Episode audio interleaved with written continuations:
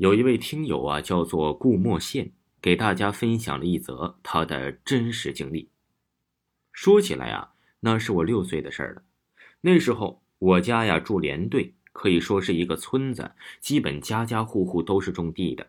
在晚上，我经常和我妈呀看恐怖电影。当时虽然怕，但还是很想看。我们那儿上厕所是去的公共厕所，公共厕所在一个办公楼后面。那天晚上，我一个人去上厕所了，不远，走五分钟就到了。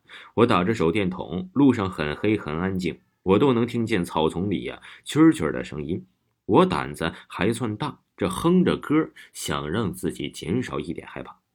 厕所是用水泥装盖的，没有灯，为了省一点手电筒的电。到了之后啊，我就把手电筒关了。我上完了，站起身，打开手电筒，我惊了，四周的墙壁上居然爬满了蜈蚣，还在动。我踢上裤子，撒腿就跑。到家之后啊，我爸也都睡了。就在我爬上床准备睡的那一刻，总感觉到啊，我背后在发凉。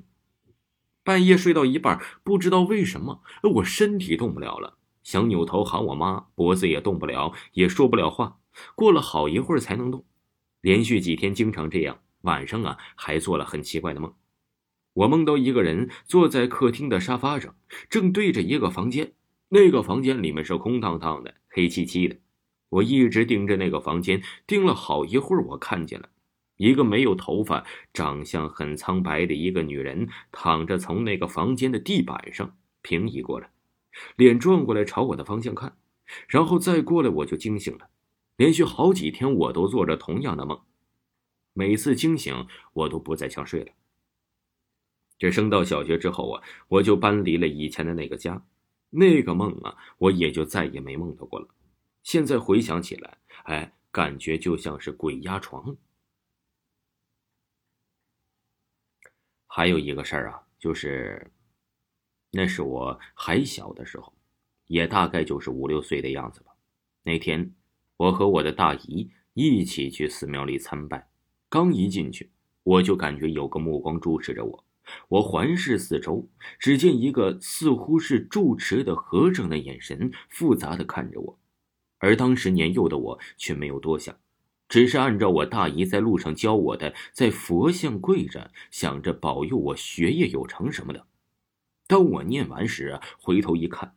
这发现我大姨却和刚进门看到我那个住持说话，她的表情很复杂。当我看到我在看他们时，我大姨马上过来摸了我的头后，把我带回了家。这件事情啊，我至今还是不太理解，也不太明白。他现在想想那个女人的脸呢，背后都发凉。